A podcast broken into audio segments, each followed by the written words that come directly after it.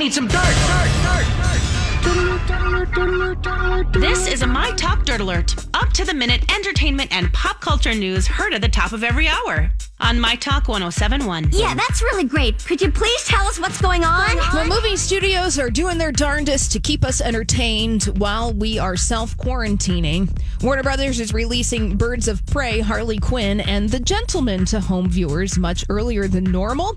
Those films debuted in theaters just weeks ago, and both Birds of Prey and The Gentleman are going to be available on demand for purchase on March 24th. Going to ta- uh, cost you about 20 bucks to buy I'm that. so excited about this. This is terrible, but it's true. I am. This is to me like the fun little gift that we are being given, which is the opportunity and ability to watch movies a lot faster And in your own home. and in your own home, which is Oh, my that's favorite loud. place to do things. Yes. Yes.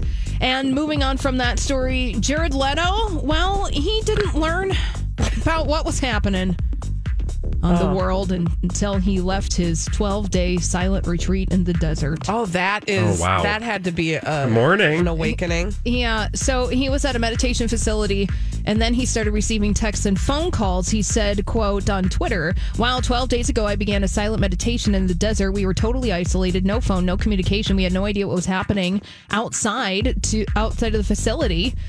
Jared Leto sending, quote, positive energy and telling people to stay inside Well, and stay safe. Thank you, Jared Leto. I feel like there's going to be a lot of people uh, in different places that are going to maybe put their head up or out a window and go, What's going on? What did I miss? Oh, what's going on here? We've actually got some stories about that. And we will tell them Yeah. in the second hour of the program.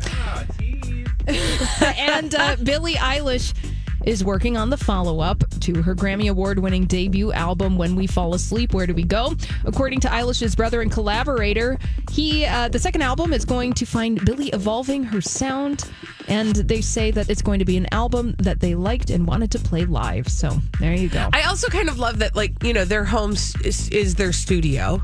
Yes, That's helpful in this time. I know. I feel like the creative people getting creative right now. That's right. Well, that's all the dirt this hour. For more, check out mytalk1071.com or download the MyTalk app.